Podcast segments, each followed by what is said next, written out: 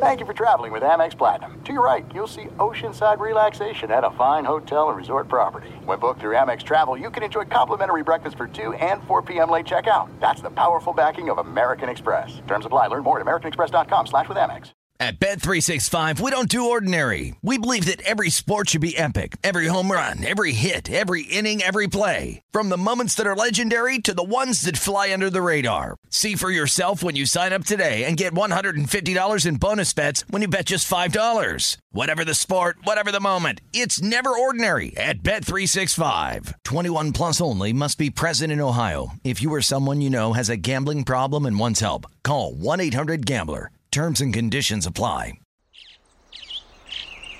Getting ready to take on spring? Make your first move with the reliable performance and power of STIHL battery tools. From hedge trimmers and mowers to string trimmers and more, right now you can save $50 on select battery tool sets. Real STIHL. Offer valid on select AK system sets through June 16, 2024. See participating retailer for details. MTV's official Challenge podcast is back for another season. And so are we. I'm Tori Deal. And I'm Aneesa Ferreira. The wait is over, guys. All Stars 4 is finally here. And this season takes it to a whole new level. Old school legends, modern power players, and ex lovers are all competing in Cape Town, South Africa for the prize of $300,000. And we're going to be right here along with you fans, covering every episode on the podcast. Listen to MTV's official Challenge podcast on the iHeartRadio app, Apple Podcasts, or wherever you get your podcasts.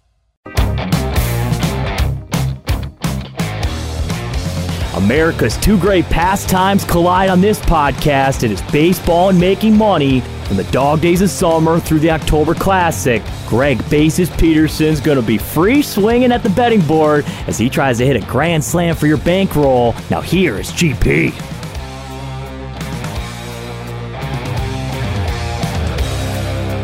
Hello, everyone. It is Hump Day, and we are here in the Azunia Tequila Studios for MLB Overtime Betting. Greg Peterson taking you along today as we've got a great show for you. Eric Rosenthal, he is a podcast host for DraftKings as the specific podcast is Between the Lines. He is going to be joining me in the second segment. We're going to give you a side and total on every game on the Las Vegas betting board as we touch them all in the final segment.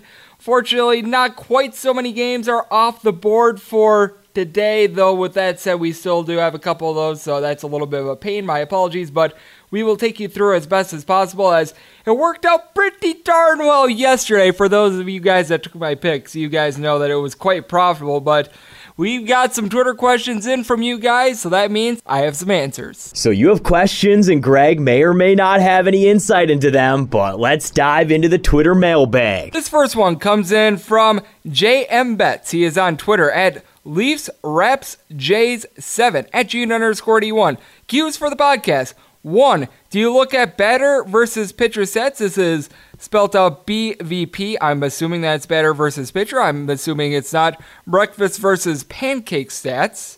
And number two, do you believe in, and I quote, coin flip games? If so, what do you do in those situations? Other bettors would skip it. You don't do that. In those tight situations, what makes the difference, assuming bats slash pitchers slash better pitcher sets are even and everything like that. And for one, when you do have a game that you're very tight on, you think it's going to be a close one, you take a look at, for one, the actual value that you're getting. If you think that it's going to be a tight game between a team that's a big underdog versus a big favorite, always take the underdog. If you think that a team is going to win 5 out of 10 games and they're getting like a plus 150 price, always take that shot because if they do wind up winning 5 out of 10 games and you're getting a plus 150 price, that is going to be very, very profitable. You'd be up two and a half units over the course of 10 games because you figure you lose five of those games with a unit, you get a unit and a half every time you win. You just do the math, it plays out to you winning. If that's not the case, let's say that the game is minus 105 and everything like that, you do take a look at a little bit of the history, like the batter versus pitcher sets that you threw out there. And in these cases, you do need a little bit of history because what we notice is that with a lot of these starters, they haven't faced a lot of these batters recently. You got guys that are with new teams, like Patrick Corbin is now with the Washington Nationals, the teams like the New York Mets and everything like that. They haven't seen a lot of them. It's hard to really use batter versus pitcher sets when there's a small sample size. It's like, oh, he went 0 for 2 career versus Patrick Corbin. That's not really something that you could stick much stock into. Or, oh, he's 1 for 1 career against Patrick Corbin with a home run. He's just going to completely mash him. Nope, you really can't do that. So it's one of those things where you have to take a look at that. I also always just take a look at bullpens and what bullpen is more fresh, what bullpen has the guys that are maybe less effective going yesterday with the better guys going today. I always try to take a look at that in these tighter situations. And then you just take a look at how many innings you think the starter is going to go as well, because I always want to try to back a little bit of a better starter in these spots. You know me, I like to fade aces, guys like Gerrit Cole. Chris Sale, which we're going to be getting into in a couple minutes. Those are guys I'm looking to fade, but you're solid starters. Like a Jose Quintana yesterday is a guy that I backed. Trevor Williams, though he took the loss, he goes seven strong innings, gives up two runs. Like maybe even a, like a Jordan Lyles today. That might give you a little bit of a hint for touch them all, but those are the guys I really like to back. Those solid starters that you feel like are going to give you some solid innings. They're not really going to poop the bed or anything like that. That's what I typically do in those situations. And hopefully, along the way, I answered that question about batter versus pitcher sets. If there's a long history, like Max Scherzer has faced off against, let's throw out there, Nolan Arenado, and Arenado has had some success off of him with a lot of at bats, I'll use that. If it's Nolan Arenado facing a guy that he's seen twice in his career, just not really meaningful. And then we did get another question into the podcast. This one comes to me from a gentleman that goes by the Twitter handle Vinny Gumbats. You can his real name is Vincent J. Conte Sr. at unit underscore 81. Possible question for the podcast. What do you see as the biggest home field advantages for teams aside from the dimensions of the ballpark? And how do you use them in your handicapping? Respect what you do and best of luck with your bets. Thank you. And then I had someone else tweet in what actual dimensions I look at, like the ivy on the walls at Wrigley Field and everything like that. And if I can be 100% honest with you, home field advantage doesn't really mean a whole heck of a lot to me. The biggest home field advantage I felt like there was in the majors was Tal's Hill out there with the Houston Astros, just because, for one, that ballpark was so funky and how outfielders would play it was so different. Now, you do know that typically with these ball diamonds, the grass is cut a little bit differently because you have some ground ball pitchers that like it a little bit taller. There are other guys that they don't give up so many ground balls. That's something that you do have to take note of, but it really doesn't make too much of an impact on my handicapping. Now, you do have to figure that the Red Sox are going to be able to field the green monster a little bit different than, say, a complete unknown team, but we're seeing right now that the home field advantage is actually leading to a little bit of an advantage for the road team because you're able to get better prices. And what we noticed last year in general in baseball is that road teams were winning almost as many games as home teams. Now, I think that home teams were a little bit more successful overall, but in baseball, home field advantage just really doesn't make a whole heck of a lot of difference. It's not like college basketball where you got screaming fans and everything like that. It feels like everything is relatively the same. You just have to take a look at where the hitters hit to. That's the biggest thing because for, say, Fenway Park, if a guy is able to get the ball in the air better in left field, that's going to lead to more home runs and everything like that. You just want to take a look at their spray chart, where these guys are hitting to. If that part is a little bit more shallow, it's got a little bit of a funkier wall, that's something that you need to take note of. But in regards to like actual dimensions, aside from something really unique, it doesn't make much of a difference. And I just haven't found anything that really makes me really factor that into my handicapping at this point. So hopefully that answers those questions. And now let's take a look back at yesterday. What trends should you pay attention to? Well, Greg is going to tell you what he has on the black. If you are on Operation Fade the Boston Red Sox, you are currently very profitable as the Red Sox drop both their games of their doubleheader against the Detroit Tigers on Tuesday. It started out with the Tigers being able to get a 7 4 win over the Boston Red Sox in the first game. Chris Sale looked a little bit better. He went five innings. He had 10 strikeouts. The problem is he jacked up his pitch count, and that's why the Boston Red Sox had to get four relief innings and they were unable to hold down the fort. He went 97 pitches in those five innings, gave up two runs. Heath Hembree winds up giving up a home run in the sixth inning to the Detroit Tigers. being able to deliver that blast was Ronny Rodriguez. That was his first home run of the year. And then the Detroit Tigers were able to get a two RBI double that wound up being the difference from Josh Harrison, who's still hitting below 160 for the year, but he was able to do a great job here. And Matthew Boyd gave the Detroit Tigers a quality start. Went seven innings, gave up three runs. Now, he did give up a dinger hitting that home run for the Boston Red Sox was Xander Bogaerts, and he wound up hitting another one in the ninth inning. He had two in the game for his third and fourth of the year, but all in all, the Detroit Tigers looked good in that game. And then in game two of the double dip, they were able to get a 4 2 win over the Boston Red Sox, a Red Sox bullpen that had already been fatigued. Only got 3.1 innings out of Hector Velazquez as he went 3.1 innings, gave up three runs. He was not effective at all. You knew that he wasn't going to be long for this game. If you're looking for one encouraging sign from the Boston Red Sox, it's the fact that in those 5.2 innings of relief that they had to give in game two, they only gave up one run. Travis Lakins gave up that one run in 2.2 innings. So, all in all, the guys that came in there, like Walden, Hernandez, and Lakins, all look good. And then they were able to get a home run in this one from a little bit of an unlikely source in Michael Chavis. That is his first of the season for the Boston Red Sox, but the Detroit Tigers were able to pound out four in this one. Josh Harrison once again had a good game in this one as he had another double in that one to up his average to a buck 59. And then they also got three RBI out of Brandon Dixon. This is a guy that has come from out of nowhere. He's hitting 714 for the year, and Spencer Turnbull had a good start in this one for the Detroit Tigers as well. Five innings pitch, did not give up a single run. It was Jose Jimenez and, and Victor Alcantara that gave up the two runs for the Detroit Tigers. So all in all, a very good showing from them. How about the showing from the from the Baltimore Orioles? They just completely pound the Chicago White Sox by a count of nine to one. Ivan Nova, another really bad start. Four innings pitched, gives up nine runs, all of which were earned. He entered into this game having not given up a home run. Well, in this one, he gave up four as Chris Crush Davis had his second home run of the year. Renato Nunez went deep for his sixth of the year. Jeff Rickard went deep for his second of the campaign, and Dwight Smith Jr. played long ball for his fifth of the year. What you gotta like to see for the Chicago White Sox, though, is the fact that they were able to get four scoreless innings out of the bullpen. You like to see that, but you don't like to see it under those circumstances. And for the Chicago White Sox, they really didn't get a whole lot of offense generated. Lone RBI was driven in by Tim Anderson, and Andrew Cashner is all of a sudden 4 and 1.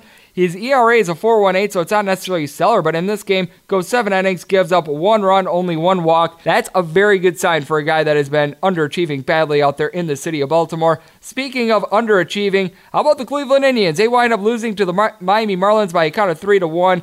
In this one, it was Carlos Carrasco who went four innings, only had 62 pitches, and then he had to leave the game. I believe that he left due to a knee injury, so that is something that you want to keep an eye on because Mike Clevinger already out that it's leading to them having to use Jefry Rodriguez for a start today. But with that said, it was Neil Ramirez that really gas canned the game in the fifth inning. He gave up all three runs as Jose Alfaro was able to get the damage started with a home run, a solo shot that was his fourth of the year, and the Miami Marlins got a really good start from one Pablo Lopez, 6.1 innings.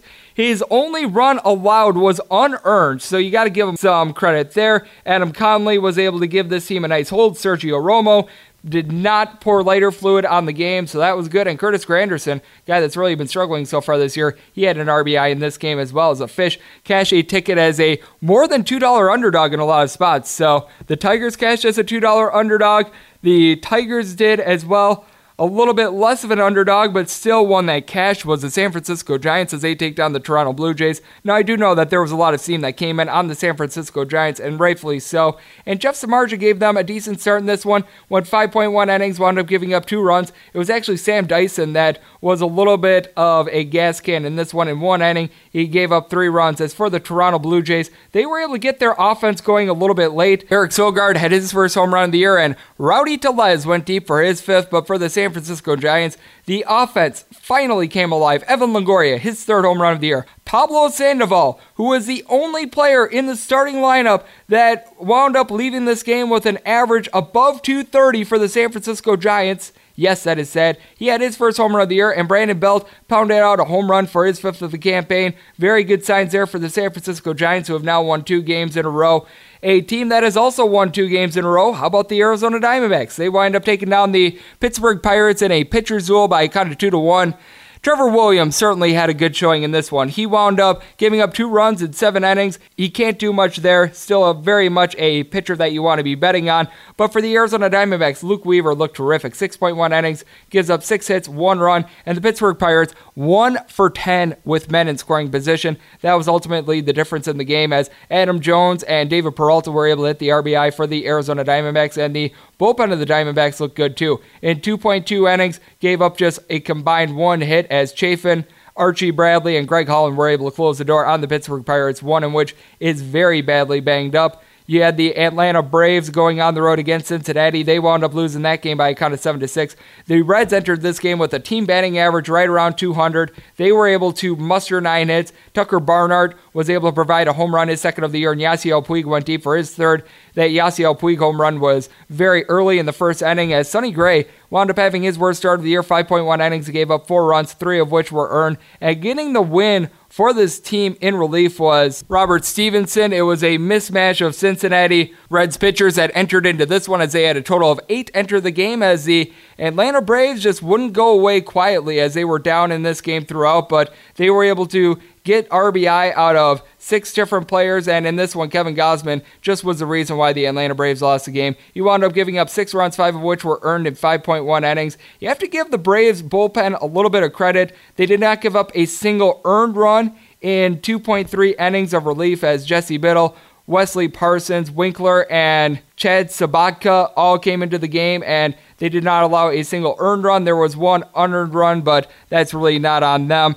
Another team that wound up getting a pretty decent pitching performance of their own was the St. Louis Cardinals as they were able to get a 4 3 win over the Milwaukee Brewers. It was the season debut of Daniel Ponce de Leon in the starting lineup for the Cardinals, and he wound up having a strong five innings. He has a problem with jacking up his pitch count, but he gave up just one run in those five innings. He did give up three walks, but it was Andrew Miller being able to provide a scoreless eighth inning that was the winner for the St. Louis Cardinals team as Hicks very nearly blew it as getting a solo shot in the ninth inning for the Milwaukee Brewers was Travis Shaw. That was much needed for him as that was his fourth of the year. He one a little bit earlier in the game for his third as well. So a big game from him. Orlando Arcia also went deep for his fourth of the campaign. He had been struggling a little bit as well. But the Milwaukee Brewers from Lorenzo Cain, Christian Yelich, and Yasmani Grandal got a grand total of zero hits. I feel like that was a real difference maker in the game. But if you are encouraged by something with the Milwaukee Brewers, it's the fact that Zach Davies had once again a decent outing. He had his pitch count up way too high. He only went 4.2 innings. He had 103 pitches at that point, but he only gave up two runs. And then from there, nobody was really giving up anything for the Brewers bullpen until Alex Wilson came into the game. In one inning, he gives up two runs. That winds up being the difference in the game as the St. Louis Cardinals were able to get a home run out of Paul DeJong in that eighth inning, his fifth of the campaign, and Yadier Molina wound up having two doubles. He seems to be coming around with the bats.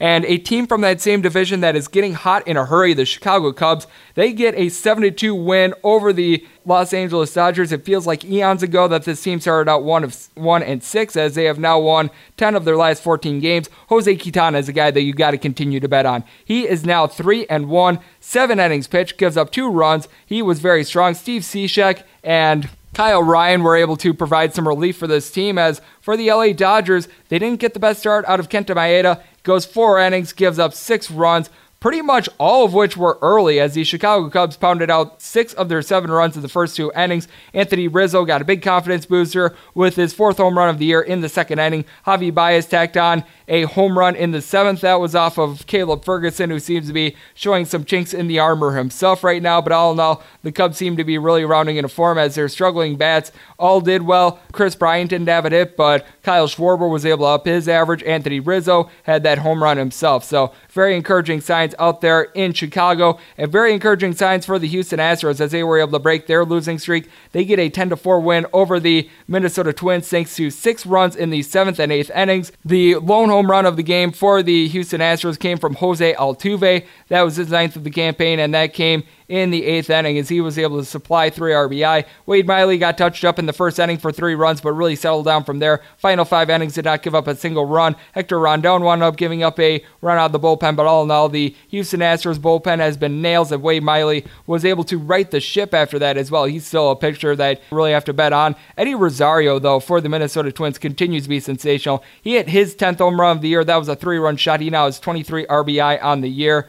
So some good signs there for the Minnesota Twins, but Michael Pineda continues to look a little bit more like Michael Pinata. 5.1 innings, gives up eight hits, four runs, all of which were earned. And then Trevor Hildenberg wound up giving up two runs, which really was the undoing for this team. And four of the runs that were given up by the bullpen were unearned, as the Minnesota Twins had some very sloppy defense out there in the field. That's something that you do want to note in regards to home field advantages. The Colorado Rockies wound up having to trot out there Jeff Hoffman for a start, and it went about as well as you could expect a Jeff Hoffman start to go. He actually went five innings for the Rockies. He wound up giving up four runs, which is actually a little bit better than I thought he was going to do, but regardless, Washington Nationals were able to get a 6 3 win. The Colorado Rockies were actually able to jump on the Nationals early. They had a 2 0 lead after two innings, but from there, Patrick Corbin settled down. He went six innings, gave up three runs, but only two of which were earned. He had six strikeouts, and providing the power for the Colorado Rockies with a dinger was Raimel Tapia. That is his third home run of the year and his second in as many games, but past that, they weren't able to get a whole lot of offense generated. As for the Washington Nationals, they didn't have a home run in this game, but Howie Kendrick continues to be a difference maker for this team. He had two RBI in this one, even though he didn't have a hit. And then at the top of the lineup, Adam Eaton and Victor Robles both had two hits for the squad. So very good to see there. And Wilmer Difo at the bottom of the lineup also had two hits. You got to like that. For the New York Yankees, despite the fact that they're so badly banged up, and despite the fact that they did not have Clint Frazier in the lineup in this one, they get a 7 5 win over the LA Angels. You got to continue to fade Chris Stratton. Five innings pitch, gives up nine hits, four runs, all of which were earned against a Yankees team that six of their nine starters from opening day are currently out. And then from there, the bullpen wasn't a whole heck of a lot better. Cody Allen wound up giving this team a scoreless outing, but they did wind up having three runs given up by their bullpen as a whole. The LA Angels bullpen just seems to be getting a little bit gassed at this point, though it was encouraging that Justin Bour wound up having a grand slam home run in the eighth inning, his second of the year, and that was a four RBI dinger, obviously, as well. But Mike Trout wound up getting walked twice in this game. He wasn't able to generate a hit. But for the New York Yankees, they got a quality start from Domingo German. It was unclear whether or not he was going to start in this game, and it's a good thing that he did. Gave up one run in 6.2 innings, and that run was unearned, though the bugaboo for the Yankees right now is Caleb Green out there in the bullpen. His ERA is a 16.43 as he gave up that grand slam. He has not been good, but what has been good, Luke Voit. He had two home runs in this one, his sixth and seventh of the campaign. For his first home run of the year, it was Mike Ford who was able to up his average. He had two hits in this one. Very encouraging signs, along with Brett Gardner being able to get four hits. The Yankees continue to find a way, and the A's continue to get back on track themselves. They get an 11 5 win over the Texas Rangers. The Rangers are just not getting very good bullpen pitching themselves, as they were expected to probably have Wei-Chieh Huang start the game tomorrow. They are currently without a listed starter. It is completely unclear. They're going to be going with some sort of an opener, and then they're going to be going with some sort of a bullpen game. It's really interesting to see what happens there because Lance Lynn did not give them the start that they wanted. He went 3.1 innings, gave up eight runs, all of which were earned. It was absolutely atrocious. Now for the Texas Rangers, Danny Santana continues to be a good story. He had his second home run of the year. He had three hits in this one. He's doing a great job at the top of the lineup. He's been a nice find. But for the Oakland A's, Matt Chapman had a home run, his seventh of the year. You had one, two, three, four, five, six, seven players generate an RBI or more for the Oakland A's. Frankie Montas had a decent start in this one, went 5.2 innings, gave up three runs, all of which were earned, but then the bullpen did an okay job. Yusmeiro Petit did not give up a single run, but you have to be a little bit cautious whenever Ryan Dull comes into the game. He wound up giving up two more runs in this one. His ERA is currently at 13.5. And even though the A's had 11 runs, they wound up leaving 10 men on base as they had 14 hits and drew six walks. So things not going well for the Texas Rangers pitching staff. You got to be taking a look at overs with them. And for the San Diego Padres, things went very well on Tuesday as they were able to knock off the Mariners by kind of six to three. They didn't have any home runs in this one. The Mariners didn't. That was just their second game of the year without one through 26 games, which is actually pretty remarkable to say the least. And Erik Swanson was not able to give them a good start. He wound up giving up five runs in 5.2 innings, four of which were earned. The bullpen from there actually looked decent, and Chasen Bradford wound up being able to give this team an inning as well. He had been on the injured list for much of the year, so a good sign out there for the Seattle Mariners bullpen. But a good sign for the San Diego Padres was Adam was Austin Hedges being able to get a home run. That is his fourth of the campaign. And Franmil Reyes, a man that has been putting together some very hard contact but was just hitting it right at people. He wound up going deep twice in this game for his fifth and sixth home runs of the year. Nick Margevicius appears to continue to be a decent starter. Nothing great, but nothing awful. He goes five innings, gives up two runs. The five walks are a massive issue, but he seems to be putting things together.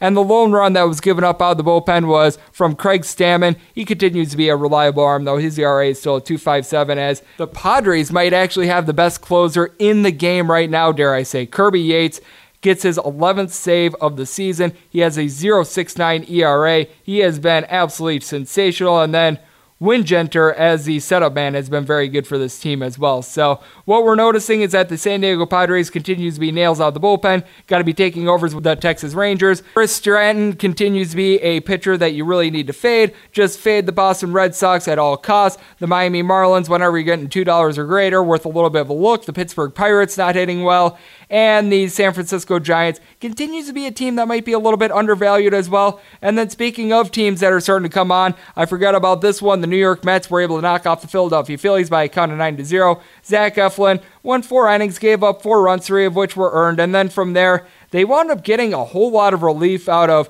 Drew Anderson. He was able to eat up four innings for the team, but he gave up five runs. And for the Philadelphia Phillies, they only had a combined five hits. The bats seemed to be going a little bit cold with them. They were very good at the beginning of the year.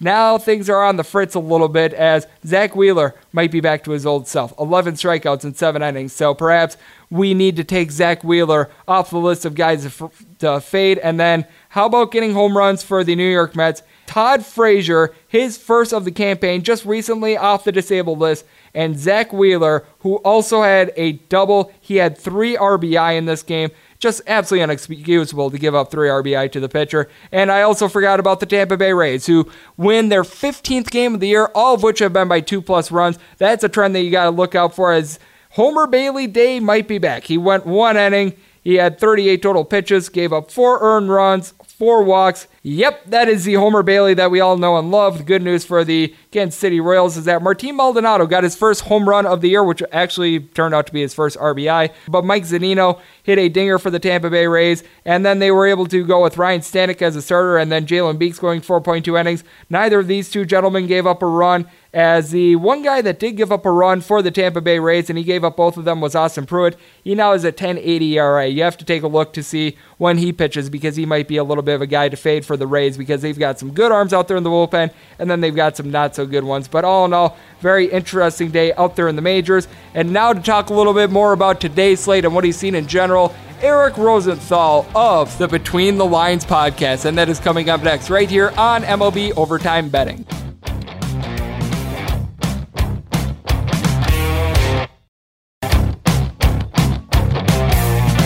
Greg is going to the bullpen as he makes a call to the Azunia hotline. And we're back here on MLB Overtime Betting. Greg Peterson broadcasting from the Azunia Tequila Studios out here in Las Vegas. Great pleasure to be joined by our next guest. You can follow him on Twitter at Eric Sports. Does a great job as the host, as the host of the Between the Lines podcast. He does that in conjunction with DraftKings. He does great work there. He breaks out a little bit of everything. MLB, NFL with the draft coming up, the NBA, the list goes on and on. It is Eric Rosenthal joining me, and he's also a fellow Green Bay Packers fan. Eric, my fellow Packers fan, how are you today? I'm good. I'm excited for uh, the Packers draft, two first round picks, picking at number 12, our first one. It's exciting, uh, a time for the NFL draft, but I'm more excited to talk baseball with you. Excellent. And something else being a Wisconsin sports fan that I am, that I'm excited about is the Milwaukee Brewers game tomorrow as they're going to be facing off against the St. Louis Cardinals. This one should be an interesting one as Brewers are a slight underdog. Looks like it's going to be Adam Wainwright going for the St. Louis Cardinals and Jhoulys Chacin going for the Milwaukee Brewers. And it's been a little bit up and down so far this year for Brewers pitching in general, but I think that the big redeeming quality that the Brewers have is that they have so many guys that are hitting the ball out of the yard. It is insane. Yeah, yeah. I mean, first of all, it feels like a little throwback with Adam Wainwright pitching for the Cardinals still. It feels like he's been doing that forever. But yeah, I mean, the Brewers are hitting the cover off the ball. Christian Yelich, maybe back to back MVP. I, I, you know, I'm a little biased. I've got some cool stories about Yelich if I can tell them, but, uh, yeah, yeah, they've been tearing the cover off the ball. Oh, absolutely. And please do tell one of those stories about Christian Yelich because I know that you're an LA guy and I know that he's from the area. Yeah. So recently there was uh, unfortunately a, a mass shooting at a bar in my hometown, Christian's hometown of uh, the Thousand Oaks Westlake area, and I was involved with the uh, the charity and raising money for the families that were affected. And Christian was nice enough to autograph multiple items. I was able to go to his house, pick them up, sell them at the charity auction, and just raise money for the families in need. And uh, it's just awesome that he's you know a great guy on the field, obviously the MVP, maybe the best player in baseball outside of Mike Trout, but a great guy off the field. He did that, and then also had other charity work for the fires, the California Strong stuff that he, he worked with. And it was just so nice of him to put his time, effort, and energy to, to help people in need and, and do me that favor. He's also been great. Um, and other times I got my brothers free tickets to a, a Dodgers versus Brewers game. He's just been an amazing guy off the field that I think it's nice to see an elite player like him be so dominant on the field while also being just a, an amazing person off of it. I just want to give him all the credit in the world because he doesn't talk about it. You know, I'm telling the story right now, but if I didn't tell it, nobody would know, and I, he doesn't care. I just really appreciate that about him. Absolutely, I have friends out there that live in Milwaukee as well, and I've heard very similar stories. Not maybe to that extent, but him being able to take out some time whenever they see him in public and just take a couple minutes, take some pictures. Really good to see as we've got Eric Rosenthal joining me right here on MLB Overtime Betting. And then we've got a couple other really interesting games that are going to be on the card for tomorrow. I do think that the San Francisco Giants versus Blue Jays game is a little bit intriguing. You got Drew Pomeranz on the bump for the San Francisco Giants and Clay Buchholz going for the Toronto Blue Jays. This is a San Francisco Giants team that I think is one of the weirdest out there in the league. This team has nobody that's hitting right now, but their bullpen ERA is the best in the big leagues. As of right now, I think that really whenever you take a look at a Giants game, you have to be taking a look at the total under before you look at absolutely anything else on the board. Yeah, I think that makes a lot of sense. And I also think the other side of it would be the, the first half betting against the Giants. Their bullpen is so great, helps them keep them in games late, and maybe they can even come back and win games late. But their offense is so poor, and then if they don't have great pitching in the first five innings, you can come out with a loss. I think uh, yeah, the under is a way to look, but also just first five innings against the Giants when their bullpen doesn't matter. I think that's another way to look. Oh, I completely agree with you there. As some of the Giants starters have been pretty good. I've been liking to bet on Dereck Rodriguez so far this year, but you're right with a guy like Drew Pomeranz, uh, it's a little bit dicey before you get to guys in the bullpen like a Sam Dyson and company. And then something else I've noticed so far this year in general, we don't have a whole lot of aces going on the bump on Wednesday, but with that said, betting against aces has been so profitable this year. We saw Chris Sale go down on Tuesday against the Detroit Tigers. Max Scherzer has been getting knocked around. Jacob DeGrom is currently on the injured list, but in the two starts before then, he did not look good. Gerrit Cole got completely torched by the Texas Rangers. What have you been noticing so far this year that's been profitable? Profitable because for me, it's been really just fading these aces and getting these massive plus prices. You said it better than I'm going to say it. Uh, I could repeat some of the sentiments, but yeah, betting against aces at just giant numbers that are, are too high has been very profitable, I think it will continue to be profitable. Even if they're on, it's like it's still baseball. You know, one team could hit three singles and a homer, and they get four runs. The other team hits three homers and a single, they get three. Like it's still baseball, and randomness happens more so than a, you know a, a sport like basketball, where eventually the best team's going to win a high percentage of the time. It's 27 outs and a bloop and a blast. I forget what game it was, but the starter was doing well, had a little bloop single, and then gave up a home run and wound up losing as like a minus 280 favorite. And that's all it takes. And I, I'm going to continue to look for those spots where there's going to be a low scoring game and one or two hits go your way and you can wind up winning at plus 250 or plus 280 or whatever it is. Absolutely. We do have Eric Rosenthal joining me right here on MLB Overtime Betting. And I know that you're a gentleman that's out there in the LA area and the Dodgers are currently in town to face off against the Chicago Cubs. I think this one is interesting as it's going to be Walker Buehler going up, up against Cole Hamels on Wednesday. Hamels has been good 3 and 0, 277 ERA, but Walker Buehler, I think we both agree, hasn't looked like himself so far this year. He is 2 and 0, but the ERA is a 5.40. He's been allowing a little bit more hard contact than normal. What do you make out of this game? Because I think it's really interesting with the Dodgers being a very slight favorite, and obviously we're going to need to check the wind and everything like that because that plays such a big factor in these games in Wrigley Field. But I do think that this Dodgers team is very intriguing because they went from losing six straight to now being on a very good streak of their own. Yeah, I mean the way they've been, the way they hit the home runs at the beginning of the year is just insanity. And it doesn't matter if your ERA is five point whatever, if, your team's going to put up eight or ten runs. I don't trust Cole Hamels at his age to have this success continue. Walker Buehler has obviously struggled, and I would guess he's more of the I don't want to say ace, but more of the good starting pitcher rather than what we've seen in Cole Hamels, who used to be an ace. I don't trust as much. And I think the Dodgers have the better offense. That's where I'd lean. Obviously, there might be some LA bias coming out here, but I'd expect at the end of the year, I think we both expect Cole Hamels' ERA to be higher than it is at this moment. We both expect Walker Buehler's ERA to be lower than it is at this moment. And I'm a buy low, sell high guy. So it seems to me sell high on Cole Hamels when he's been doing great and buy a low on Walker Buehler when he struggled a bit. And speaking of buy a low, sell high, we've got the Chicago White Sox versus the Baltimore Orioles tomorrow. And on the opening line, the Orioles are favorite. I know that Ervin Santana is on the mound for the Chicago White Sox. I know that the Orioles maybe have been a little bit better than expected so far this year. Entering into Tuesday's night night's action, they were eight and sixteen, but I just can't find a way to back the Orioles as a favorite. I don't know if you can, but me personally, no siree. I mean, ah, goodness gracious. Possibly. I don't think you're going to make a lot of money or, or, feel comfortable taking the Orioles as a favorite at any time. Like they, they can easily just like not score. Their team is just is pretty bad.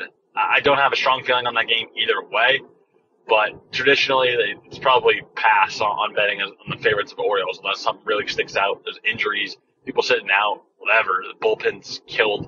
As we've got Eric Rosenthal joining me right here on MLB Overtime Betting. And then I know that you're out there in the LA area, like I mentioned a little bit earlier, and it's going to be CC Sabathia and Felix Peña going for the LA Angels versus New York Yankees game. I think this one is really intriguing because we saw the Yankees take the first game of the series, one in which went 14 innings, and we know that the LA Angels have had a pretty good bullpen this year, and Peña doesn't necessarily go deep into starts. I think this might be a good spot to be able to take the Yankees at a little bit of a plus price. Obviously, CC Sabathia is a little bit older, but the pitching is still there for the Yankees despite the fact that they've got so many injuries. Do you have any thoughts on this one? Yeah. CC Sabathia against Mike Trout seems like a home run waiting to happen. But if he can avoid Trout, uh, the damage from Trout, you know, the Yankees offense should still be able to score against him. I don't fully trust the rest of the Angels besides Mike Trout. I think we're going to get a plus price there's definitely could be some value there, and just you got to hope Mike Trout hits a liner at somebody, or let him get hit by a pitch and just get the next get Pujols out or whatever, and avoid limitless, as I call Mike Trout, causing so much damage.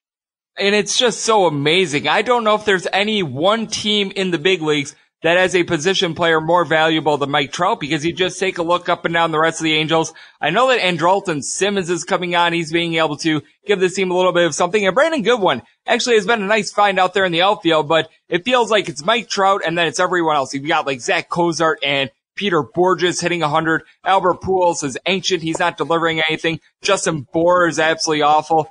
If they don't get anything out of Mike Trout, I just don't see the Angels being able to score runs. Well, yeah, I mean, their team just doesn't hit the baseball. And you said, okay, Andrelton Simmons is hitting well. Like, I don't have a stats in front of me, but how well has he been doing this year? Like, honestly. He's actually now at a 275. He struggled to begin the year, but he's actually heated up the past couple games. Right, but my, my point being, okay, he's, he's hitting 275 now. Uh, okay, like that's, that's his help. The, a 275 yep. hitter with one home run. Like, yep, that's, that that's is his help. Okay. Well, oh. there you go. It is, he's on base at sub 300. It looks like pulling it up real quick. Sub 300 on base with a uh, one home run the whole year. And we're, we're talking about how he's a helpful hitter in the, their lineup. Uh, that's, not, that's not good. yeah, that that's not good to say the least. And That's not too many redeeming qualities with the Angels offense outside of Mike Trout. I guess you could say Daniel Fletcher is doing something. I, I'm trying to be polite to the rest of these guys. I'm looking for something. There's just not too much that's coming out, but something that I can say something very polite about is how the Indians are starting to come on. The Indians obviously blew that second game of the doubleheader against the Atlanta Braves a couple days ago, but it feels like the starting pitching for this team is really good. And I actually think that this is a team that might have some value moving forward just because I think that Jose Ramirez is going to be hitting above 200 to finish off the year. Francisco Lindor is now back in the lineup. They also now have Carlos Gonzalez and Jason Kipnis as well. This is a Cleveland Indians team that was able to weather the storm of having those guys out and weathered it above 500. This is a team that I think can get hot here in the next couple weeks. Yeah, I mean, you're not going to hear me talk positively about Jason Kipnis on this or any other podcast at this point in his career. I think he's pretty washed up. I think he was washed up pretty much last year. And that's not to criticize him. It's not like I could go out there and hit the baseball. I say the same thing about Dustin Pedroia. I actually live now uh, down in San Diego or split my time between San Diego and LA and going to some Padres games and Pedroia has just been awful as well. But um, back to the Indians, more upside than downside from where they've been. You'd expect them to hit better. Jose Ramirez, especially like you said, I, I believe that offense should heat up. And Eric, has there been anything else in baseball that's really stood out to you the first, I would say month, maybe a little bit less of the season because I mentioned the aces struggling and anything like that. Is there anything else that's really jumping out at you?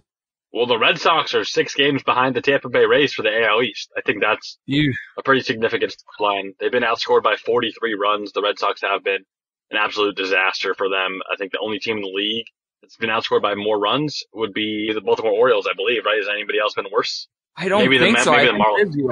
Yeah, right I think that the it Marlins, is the Orioles. Yeah. The, so Marlins, Orioles, and then Red Sox, like bottom three teams being outscored by the season run differential. That is a shocking and amazing stat, and uh, interested to see if the Red Sox can turn it around or not. I think they can. It's super early. To me, it's like an NFL team being 0 2. So early in the season, you just lose a few games, things go wrong, but you have a ton of time to turn it around. And I don't know what the Red Sox odds to win the AL East are, but I would guess that it's um, again I'm a buy low, sell high guy. That's maybe time to sell high on the Rays if you have a future there, and buy low on the Red Sox. Absolutely. And Eric, I'd like to close it up with this. I know that you're doing great work out there with all of your podcasts. I know that you're doing great work out there on social media as well. Let the good people know where they can find your work, where they can download your podcast, and just where they can see more of you in general. Well, I'd say first of all, you know, hey, you enjoyed this podcast, listen to this one. It's a good podcast. That's why I'm on it. I'm here to talk to you, not to promote my stuff. But you can follow me on Twitter at Eric Sports. You can find everything from there. I have a good podcast too, but people got a lot of stuff to do. This is a great podcast. I love talking to you about baseball. I'm sure we'll talk about other sports in the future. I know when college basketball comes back, we'll talk about that. But honestly, it's easy to find my stuff, but I'm just here to talk to you and enjoy talking sports with you. Absolutely, and I do appreciate it. A big thanks to Eric Rosenthal for joining me right here on MLB Overtime Betting. And coming up next, it is that time that I give you a side and total on every game on the Las Vegas betting board as we touch them all.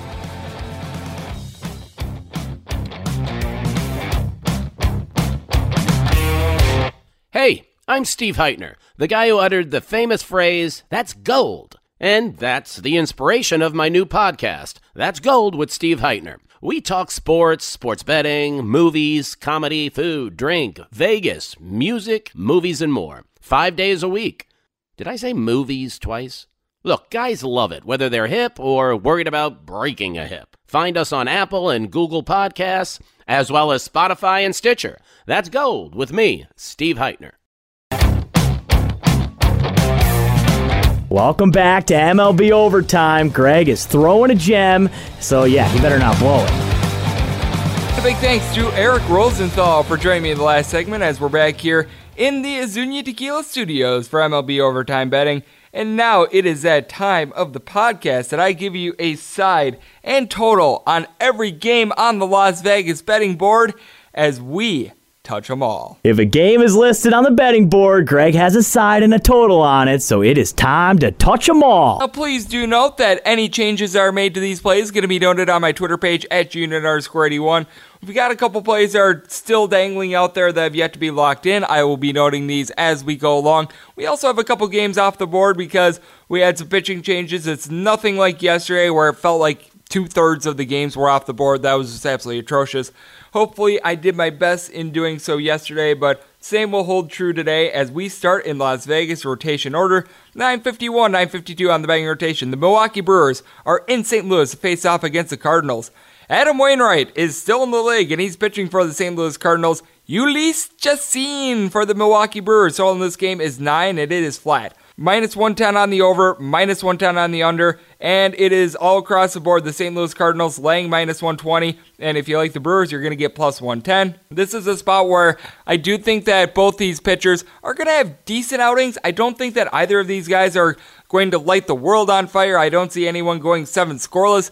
But I do think that Jhoulys Chacin is going to be able to give this team a quality start. I think that Wainwright can go five or six strong, giving up a run or two. I think that the advantage here does go to the Milwaukee Brewers because they do have the better lineup in general. I do like the way the St. Louis Cardinals have been coming on as of late, but when you've got a guy like Christian Yelich, who in the first 22 games of the year has 14 home runs and 34 RBI, if I remember correctly, that's just something that you cannot duplicate the St. Louis Cardinals. They're also using a little bit of a mismatch of pitchers, along with the Brewers as well. But being able to get Zach Davies going a little bit yesterday was big for the Brewers because he's been one of their more reliable starters. But then you just take a look at the guys in general for the Brewers. Yelich is hitting above 300, as we all know. Yasmani Grandal hitting 333. Ryan Braun has been slumping along with Travis Shaw. Jesus Aguilar, we know, needs to pick it up, in Orlando Arcia, but Lorenzo Cain at the top lineup has been doing a great job of being able to get on base. And then for the St. Louis Cardinals, Paul Goldschmidt has picked it up with the bat, and Paul DeJong hitting above 330. Marcell Ozuna has eight home runs so far this year, and Jose Martinez been doing a great job as well. Yadier Molina has been picking it up as of late, but all in all, he hasn't been great. I will say that Dexter Fowler is really out for this team, but after a great start, Kolten Wong has cooled off a little bit, and Matt Carpenter seems to be in a little bit of a slump as well. This game just reads a little bit more 4 to 3 for me, and I just think that Adam Wainwright is going to be touched up a little bit more, and I think that the St. Louis Cardinals bullpen, though it's good, not going to be able to hold up, and I think that Christian Yelich could deliver the winning hit for the Brewers. I give them a slight edge here, which is why I'm going to be looking at the plus price and the under. Currently in see mode on both these plays, going to see if the Brewers get a little bit more steam because, as we know, they've been using a bunch of random pitchers. So maybe the Sharps are going to come in and try to take the St. Louis Cardinals with the Brewers using a lot of their bullpen. And I'm going to see if the Sharps want to take a little bit more of an overprice as well. Currently in wait and see mode on both those plays. 953, 954 on the betting rotation. The Washington Nationals are in Colorado to face off against the Rockies. German Marquez goes for the Colorado Rockies. Anibal Sanchez for the Washington Nationals. Though in this game is 11 It is shaded under. Unders anywhere between minus 110 and minus 115. The overs anywhere between minus 105 and minus 110. If you want to take a shot here on the Rockies, could be laying anywhere between minus 145 and minus 148. If you like the Nationals, you're going to get anywhere between plus 130 and plus 138. You got to think that German Marquez is going to have to go deep in this game after the Rockies over the past couple days have had to use a whole mismatch of pitchers with Tyler Anderson only going three innings on Monday. And on Tuesday, they're having to rely on a gentleman by the name of Jeff Hoffman to provide a start. Not necessarily good there, but German Marquez has been good. In his four starts so far this year, German Marquez 2 and 1, 2.25 ERA, whip below 1. He has went an average of about eight innings in each of these starts, too. He's really been going deep into games. We all remember the one hit shutout that he had against the San Francisco Giants earlier this year. He has allowed a couple more home runs than you'd like. He's allowed three dingers so far this year, but Anibal Sanchez doesn't necessarily go deep into starts. So far, he's had four starts this year. He's went 22 innings. That's not necessarily a redeeming quality for the Washington Nationals because they've got one of the worst bullpens out there in the big leagues. This is a total that I'm going to take under because I think that Marquez is going to do a very good job against the Washington Nationals. We all know that Anthony Rendon can hit. Going into Tuesday, He was hitting 371 with six home runs, 18 RBI, have been doing a sensational job. But Juan Soto has been hitting below 250. Ryan Zimmerman has not really picked it up with the bad guys like Wilmer Difo and Matt Adams and company. Not doing a whole heck of a lot. You got like what Howie Kendrick is able to bring to the lineup, but Brian Dozier hitting below the Mendoza line as well, though he was able to hit a home run of his own on Monday. And taking a look at the Colorado Rockies, this team has gotten hot at the right time. After starting out the year 3 and 12. They have won 7 out of their last 8 games going into Tuesday. Charlie Blackmon was able to hit a pair of home runs in their series against the Phillies to really get going. Nolan Arenado had a streak of a home run in three consecutive games last week. Ian Desmond seems to finally be picking it up with the bat. Ryan McMahon's been a little bit cold, but his presence alone is a help for this team. David Dahl hitting above 300 as well. Trevor Story is picking it up with the average. So a lot to like with Colorado Rockies in this spot. This is a spot where I do take a look at the Colorado Rockies. I am in wait and see mode to see if the juice can drop on their price a little bit. And I might even consider a run line price if the Washington Nationals bullpen gets quite taxed on Tuesday as well. So currently in wait and see mode there, but I've already locked in the under on this game. 955, 956 on the betting rotation. It is the Atlanta Braves going on the road to face off against the Cincinnati Reds. Tanner Roark going on the bump for the Cincinnati Reds. Mike Soroka goes for the Atlanta Braves. The total on this game is 9. And the 9 is shaded to the over. Over is minus 120. The under is even. And then we're seeing a couple 9.5s pop up as well. The under on 9.5 is minus 115. The over is minus 105. And we're seeing the Braves as a slight favorite, anywhere between minus 110 and minus 112. If you like the Reds, you're going to get anywhere between even money and plus 102.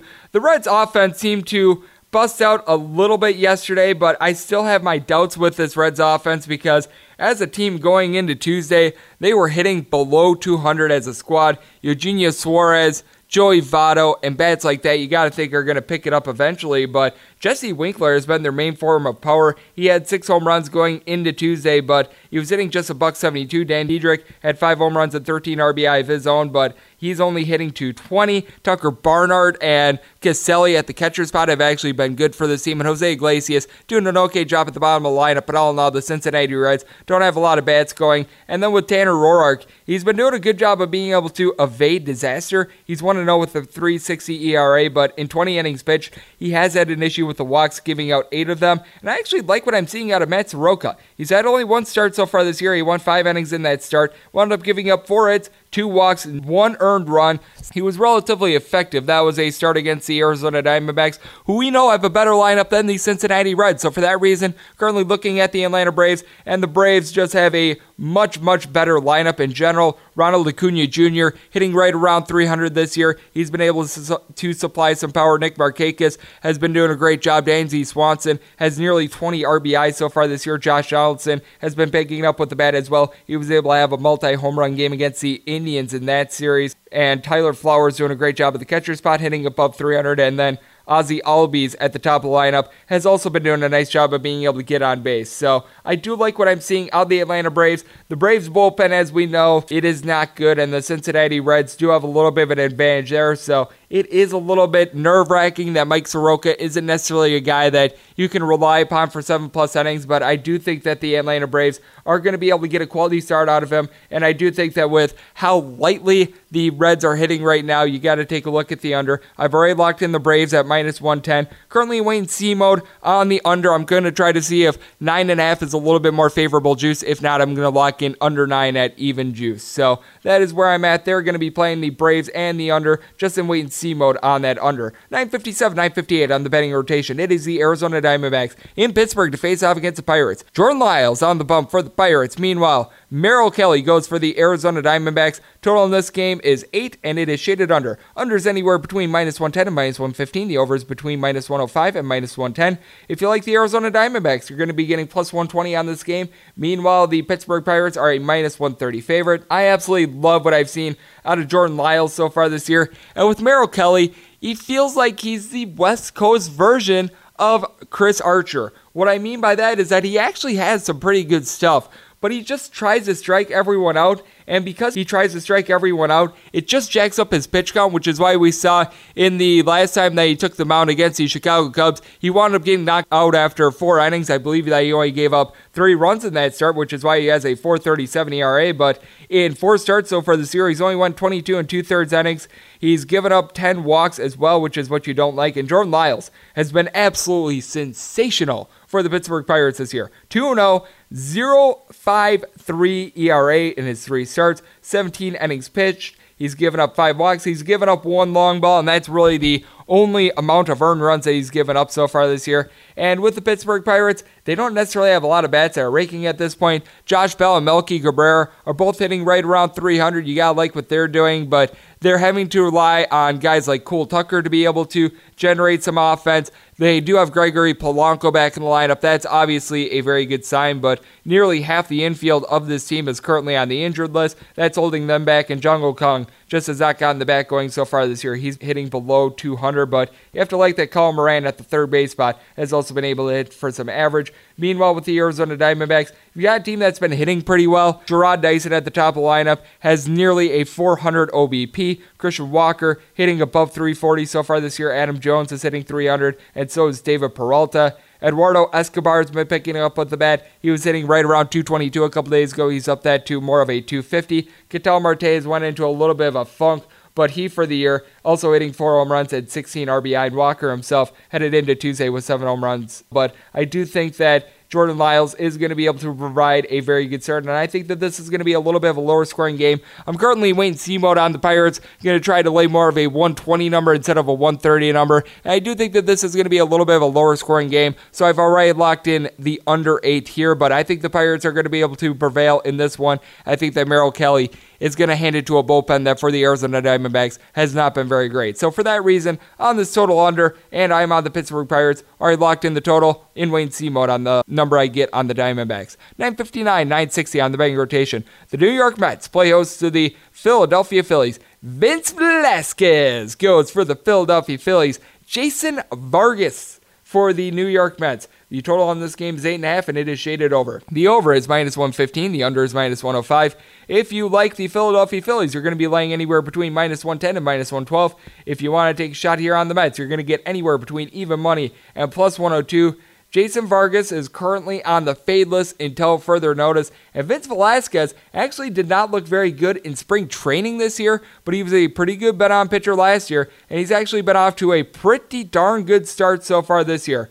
He hasn't gotten a decision in any of his starts, but he's won 17 and two thirds innings in his three starts. He has allowed three home runs. That's a little bit of an issue, but he's limited the walks with only four of them, 2.55 ERA. Meanwhile, for Jason Vargas, the 1 0 record is very deceiving as he has an ERA of a 9.58. He's allowed 17 hits in 10 and a third innings, and he's allowed three dingers.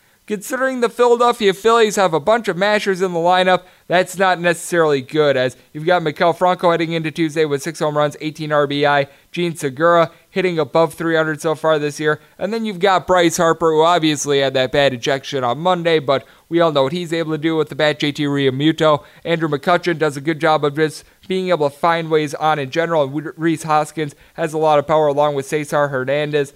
And then a very intriguing player for this team is Phil Gosselin, who actually had a nice series against the Colorado Rockies. He came back to earth a little bit in the first couple games of this series, but he might be a guy that could provide a couple base hits as well. And then for the New York Mets, we all know about their offense. Pete Alonso has been doing a great job hitting above 300. Heading into Tuesday, he had eight home runs, 21 RBI. Jeff McNeil hitting just south of 400 so far this year. He has been absolutely terrific. He had his first home run of the year on Monday as well. And then when you take a look at the New York Mets, just up and down the lineup, you've got a bunch of guys that are a threat to be able to hit. I know that Brandon Nimmo and Robinson Cano have not really gotten it done with the average, but Michael Conforto hitting just below 300 along with Wilson Ramos. Todd Frazier entered back into the lineup on Tuesday, so that was very good for the team. And then Brandon Nimmo at the top of the lineup hasn't been hitting for average, but he's been doing a good job of being able to get on as well. I think that this is a total that certainly is going to go over. I'm currently Wayne mode to see if I could get minus 110 juice instead of 115, but I think that the Phillies are just going to hit Jason Vargas, and they're going to hit Jason Vargas hard. And one thing that we also know about the New York Mets, their bullpen is absolutely awful as well. So looking at a Phillies run line here, Currently, minus one and a half is plus 150. Going to see if that ticks up a little bit. If it becomes a situation where the Phillies are an underdog, I'll probably just take the plus price there.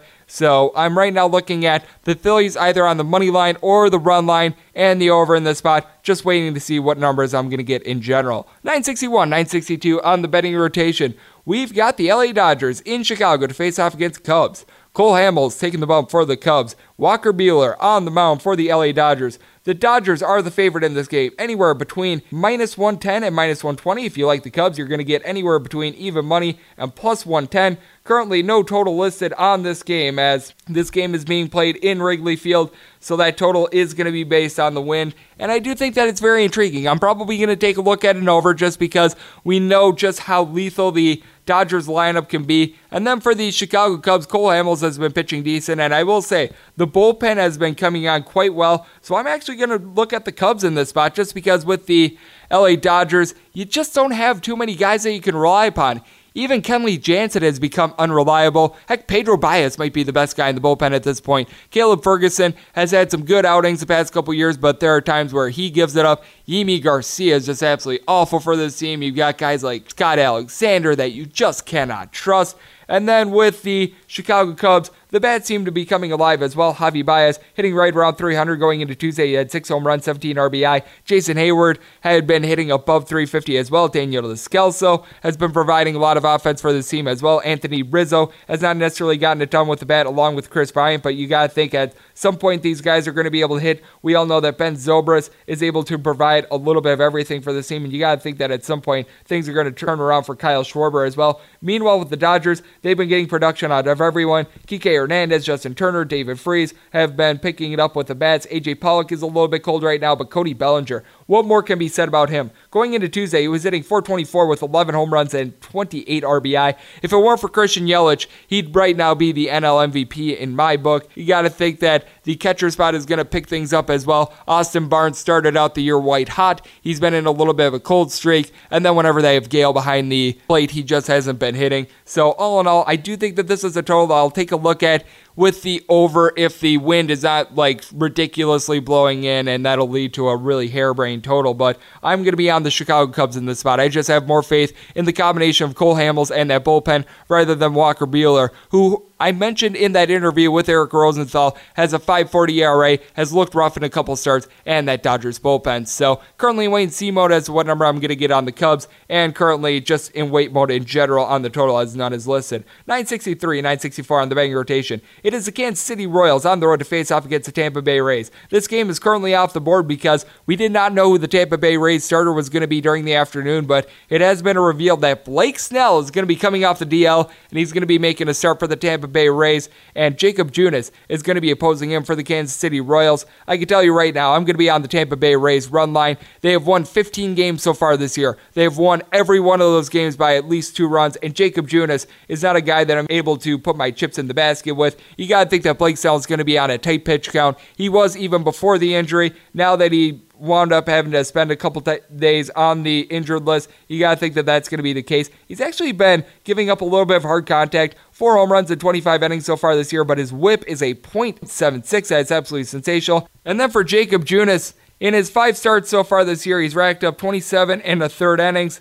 His whip is a 154 because he lends himself to a little bit too much hard contact, 34 hits in general, five of those hits being home runs. He has a 6.26 ERA. I know that Austin Meadows currently out of the lineup for the Tampa Bay Rays. He's hitting 351, six home runs, 19 RBI, but they've been able to get it from a little bit of everyone as the Rays were once again able to put a pretty crooked number up on the Kansas City Royals. It's just a plethora of players because even Ji-Man Choi has been dealing with some injury issues for this team, but Brandon Lowe towards the top of the lineup has been doing a good job of being able to make some solid contact. Mike Zunino has been coming on with the bat as well. You have to like the way that Avisail Garcia is able to hit for a little bit of power and some average. Tommy Pham is hitting right around 300 as well. Yandy Diaz has some pop in the bat. He's hitting right around 280-ish. And Kevin Kiermaier hitting much better than last year. Meanwhile, for the Kansas City Royals, the top of the lineup is actually pretty good. Whit Merrifield, Mondesi, and Alex Gordon all hitting well. And Alex Gordon going into the game on Tuesday was hitting 324 with five home runs, 21 RBI.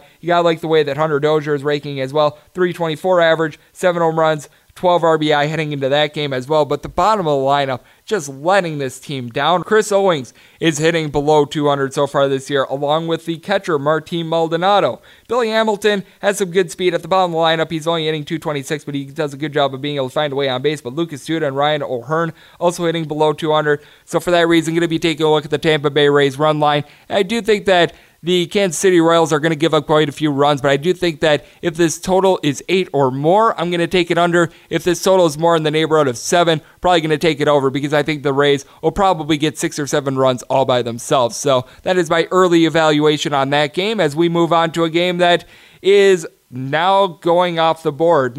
965, 966 on the betting rotation. It is the Texas Rangers against the Oakland A's. It was supposed to be a pitching matchup of Drew Smyly for the Texas Rangers against Aaron Brooks of the Oakland A's. I had this game already handicapped, and now the Texas Rangers have scratched Drew Smyly. And to let you in behind the curtain, I literally just took a couple minutes to see what in the heck the Texas Rangers are doing because that literally flashed before my screen, before my very eyes when I was reading that. I can tell you right now that it looks like it's going to be Wei-Chieh Huang who's going to be getting the start for the Texas Rangers. And the plan is probably to go with a bullpen game with guys like Jeffrey Springs, Jesse Chavez, Brett Martin, and all that coming in to relieve Wei-Chieh Huang after he probably goes about two or so innings.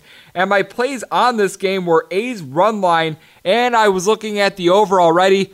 I have no reason to doubt that as of right now. We know that Aaron Brooks, not necessarily the Mona Lisa Vito of starting pitchers, and the listed total that I had before was nine and a half, and I was on the over at even juice. Aaron Brooks, so far in four starts this year, he's two and two with a 5.32 ERA. He's allowed seven walks in 22 innings, and he's given up four dingers. And with the Texas Rangers, we know that they're able to hit the long ball. Elvis Andrus headed into Tuesday night's action, hitting above 350. They've been getting some good production out of Shin-Soo Choo. Joey Gallo has actually been hitting for a little bit of average, 273 with eight home runs and 22 RBI of his own. The Texas Rangers were held to just one run on Monday, but all in all, they've been doing a good job. Danny Santana hitting just below 300. Nomar Mazara has been a little bit of a sore spot, but Asdrubal Cabrera has been able to take the ball out of the yard quite a few times. And the bottom of the lineup for the Texas Rangers, let's face it, it's not good.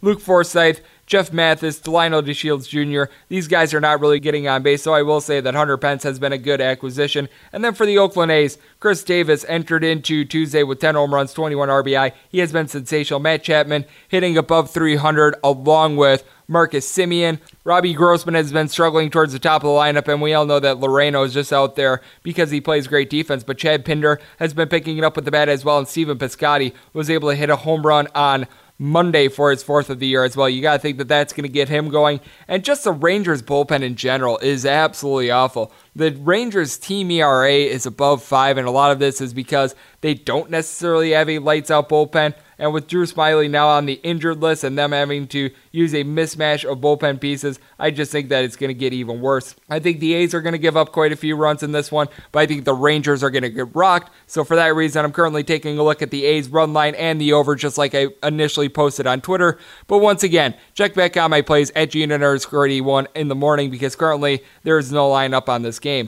967, 968 on the betting rotation. The Chicago White Sox are in Baltimore to face off against the Orioles. It is Ervin Santana going for the Chicago White Sox.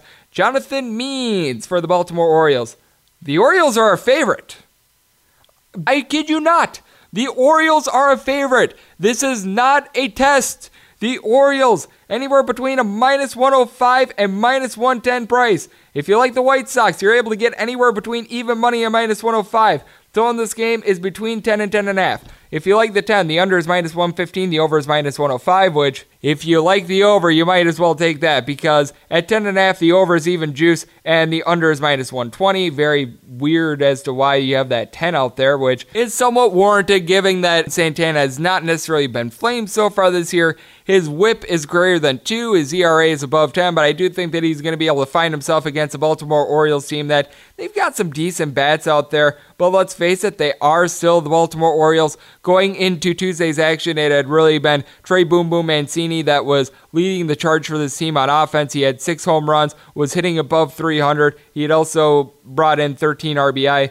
Renato Nunez has been a good find for this team as well, hitting just below 300 at the DH spot, five home runs, 16 RBI, and the Baltimore Orioles were really able to hang a crooked number on the Chicago White Sox. Yesterday, that was a big confidence booster for them. But with the White Sox, you've got some guys that are hitting quite well as well. Tim Anderson hitting right around 400. Nick Delmonico has been a good addition to the outfield, along with Ryan Cordell, a pair of guys that are both hitting above 300 right now. Adam Engel and Daniel Palka have not been getting the job done in regards to average.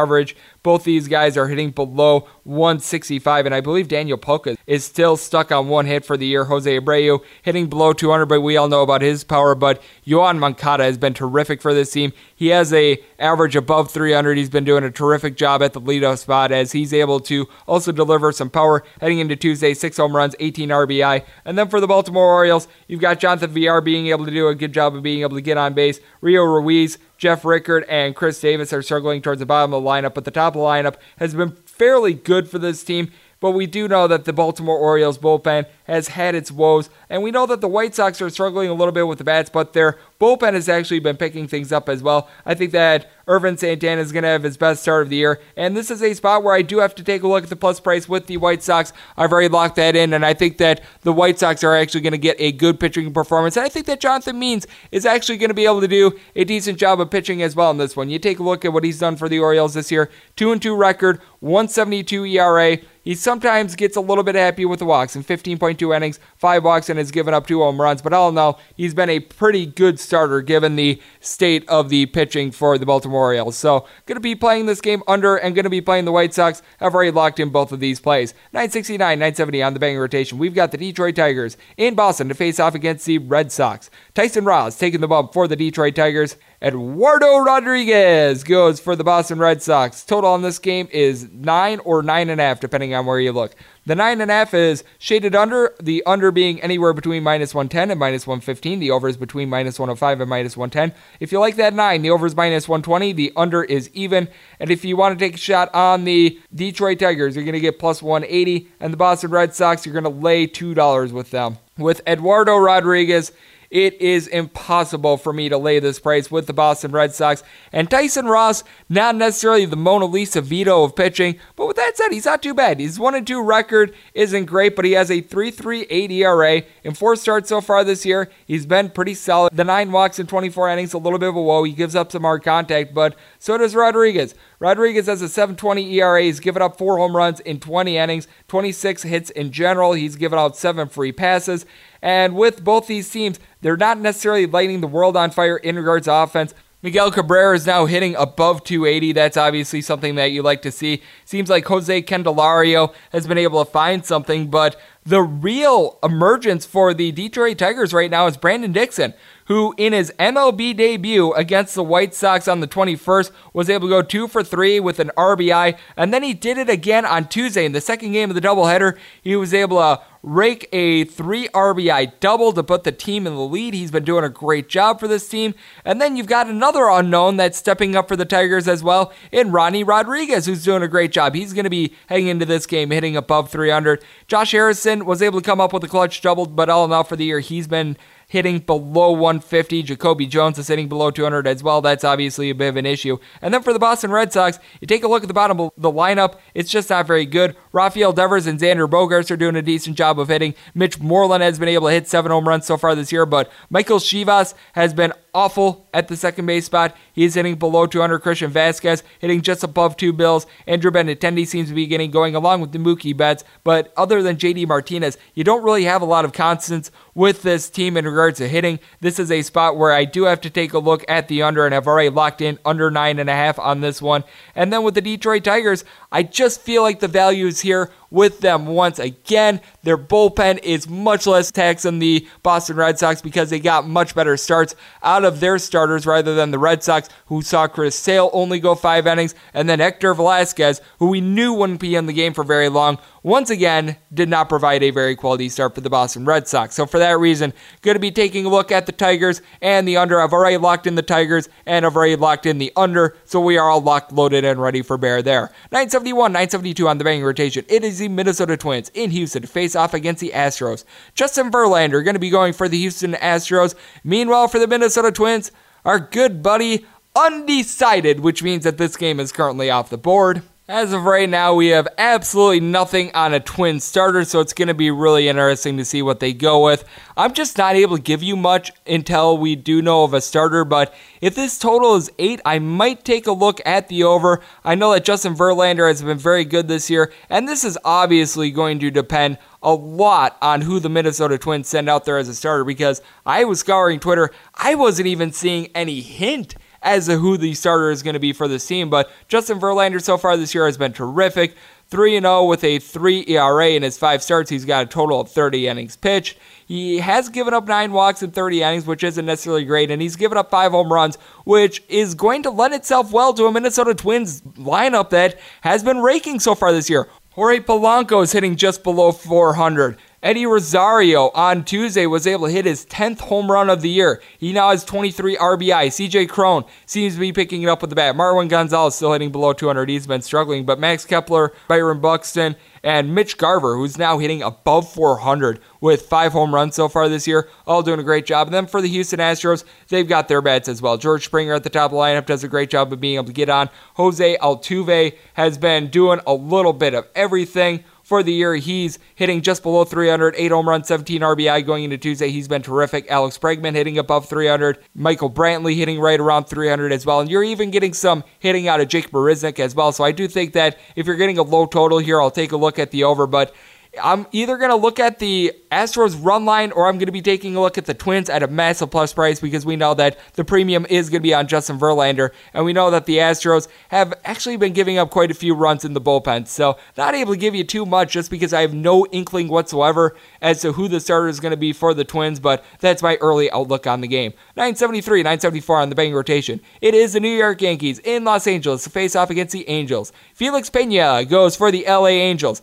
CC Sabathia on the bump for the Yankees. Total in this game is 8.5 and is shaded under. Under is anywhere between minus 110 and minus 120. The over is anywhere between minus 110 and even juice. If you like the Yankees, you're going to be getting a plus price anywhere between plus 104 and plus 105. While late with the Angels, anywhere between minus 114 and minus 115 for how bad the Yankees are banged up and how many different players they've had to use in the starting lineup. They're still above 500. They've been getting some hits out of Gio Urshela. It's been really amazing to see as six of the nine starters that started opening day for the Yankees currently on the injured list. One of those guys that's still in the lineup, Brett Gardner, only hitting 215 by the way, and Lucas Voit, who is another guy on that opening day lineup, 222, and then the other guy, Gleyber Torres, hitting 238. It's been just a mismatch of guys that have been able to get the job done. You even take a look at a guy like Higashioka and Tyler Wade. Whenever their number is called upon, they've been able to do something. DJ LeMahieu hitting nearly 300. They've been able to get the job done. And then for the LA Angels, we talked about it with our good buddy Eric Rosenthal. Outside of Mike Trout, they don't have a whole heck of a lot. And Andrelton Simmons, I actually lied, is now hitting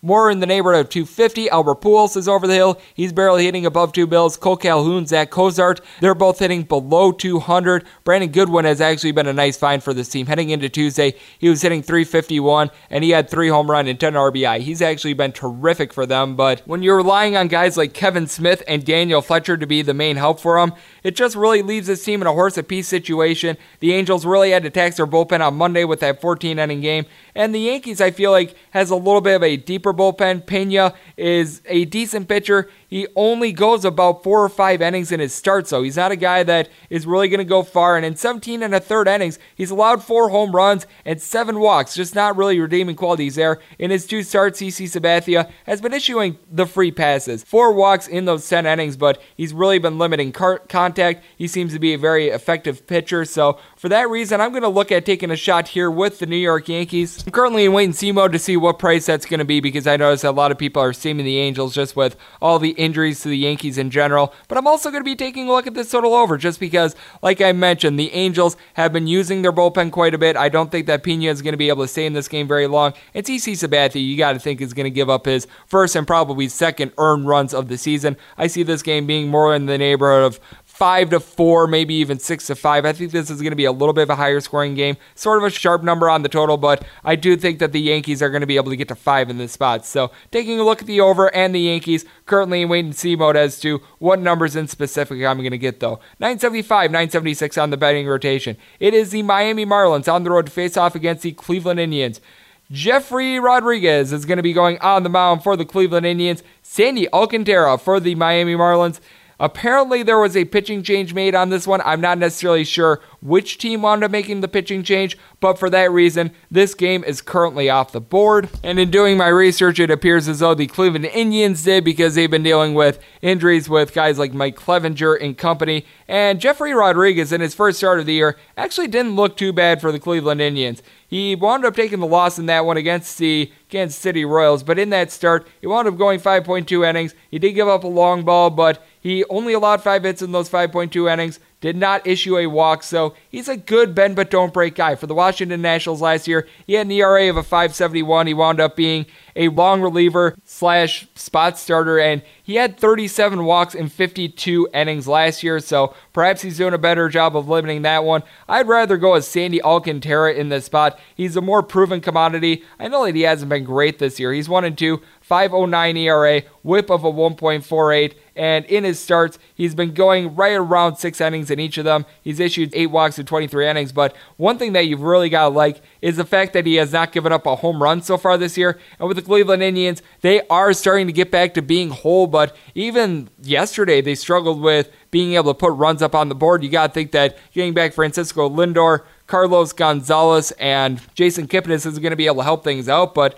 we're noticing a lack of power with this team. Carlos Santana has been doing a great job with the average. He's hitting above 360 for the year, but he has only one home run. Carlos Gonzalez has been hitting 300. He hasn't really gotten the power going himself. Francisco Lindor and Jose Ramirez. I know the season's young, but both these guys are hitting below 160. Perez at the catcher spot hitting below 200. Jake Bauers, Tyler Naquin out there in the outfield. They're not hitting well. Leonys Martin doing a decent job of getting on base, but not a lot of power there. And then when you take a look at the Miami Marlins, this is not a team that's necessarily going to light the world on fire with their hitting, but Jose Alfaro now has four home runs on the year as a, at the catcher spot. He was dealing with a little bit of an injury. Martin Prado is hitting above 300. Miguel Rojas has been doing a nice job of being able to find a way on base. Curtis Granderson and Brett Anderson not necessarily getting the, getting the job done along with Neil Walker, but all in all, I do think that the Miami Marlins are going to be able to provide just enough offense to be able to get the win in this one. So I'm going to be taking a look at the Marlins because they're probably going to be getting a very good plus price once again. And I'll probably take a look at an under if this game has like a total of above eight. If this total is like seven and a half, then I might start to take a look at an under. But I just think that this is going to be a little bit of a lower scoring game. So that's my early outlook on this one. 977, 978 on the betting rotation. It is the Seattle Mariners on the road to face off against the San Diego Padres. Chris Paddack goes for the San Diego Padres. Felix Hernandez on the bump for the Seattle Mariners. Total on this game is 8.5, and it is shaded under. The under is minus 115, the over is minus 105, and we're seeing one suspicious 8 out there as well. That under is also minus 115, and the over is minus 105. If you want to take a shot here on the Mariners, you're getting a big plus price, anywhere between plus 155 and plus 160. If you want to lay it with the San Diego Padres, anywhere between minus 170 and minus 175. I wound up taking that 8 and I wound up playing it over. I do think that Felix Hernandez is going to give up a couple runs, and I know that Chris Paddack has been off to a very good start to the year, but we take a look at the way that the Mariners are hitting so far this year, you got to think that there's going to be some runs put up on the board. I know that Jay Bruce is hitting just above the Mendoza line, but he has nine home runs, 16 RBI so far this year. Domingo Santana hitting above 300. He's been able to provide, I believe, 26 RBI going into Tuesday. He's been absolutely terrific. We all know what Edwin Encarnacion can do with the bat, not necessarily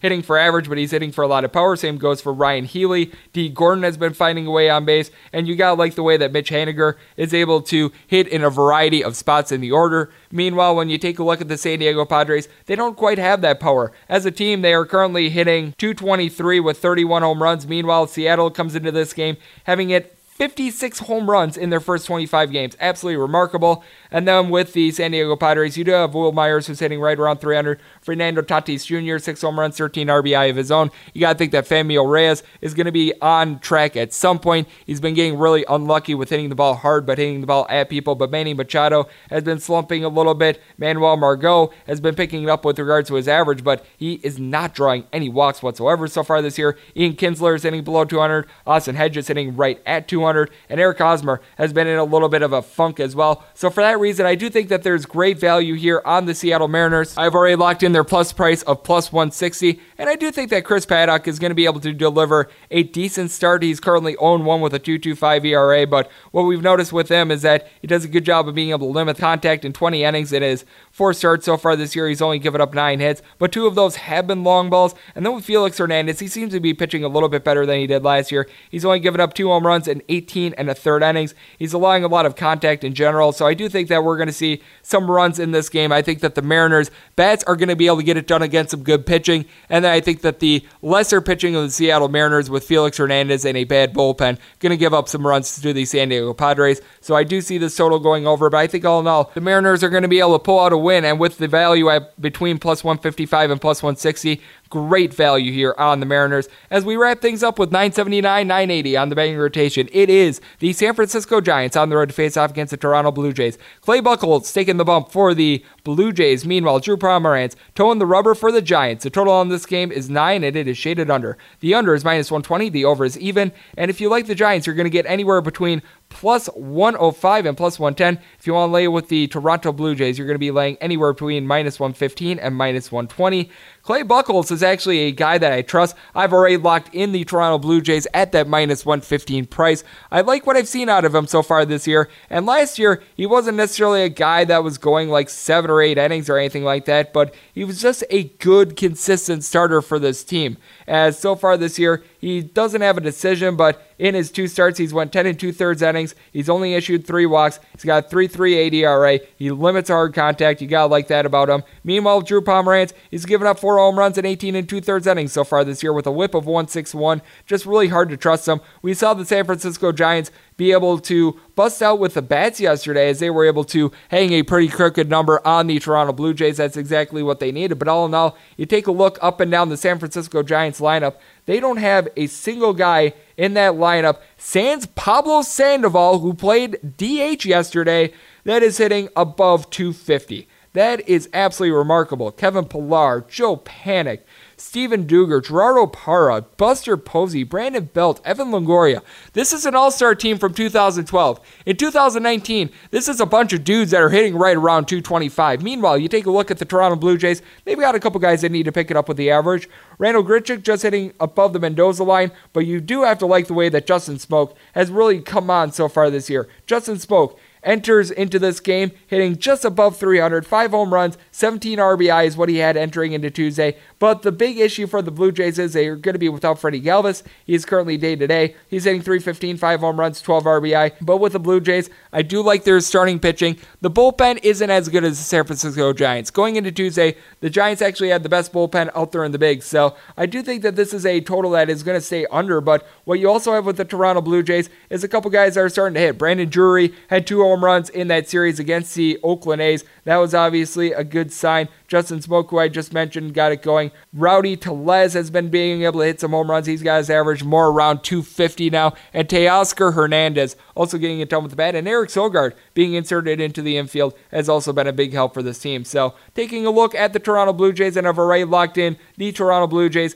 And I'm wanting to take the total under, hoping to get a little bit more favorable juice on under nine, but I'm going to be on it either way. And that will do it for the Wednesday edition of MLB Overtime Betting. A big thanks to Eric Rosenthal for joining me in the second segment. If you like what you're hearing from this fine podcast, you can subscribe on Apple iTunes, Google Play, Spotify, and Stitcher. If you ever have a question for the podcast, feel free to tweet it in at unit underscore 81, and let's make today a successful, profitable, and fun day. And I'll talk at you guys once again tomorrow. Thank you so much for tuning in.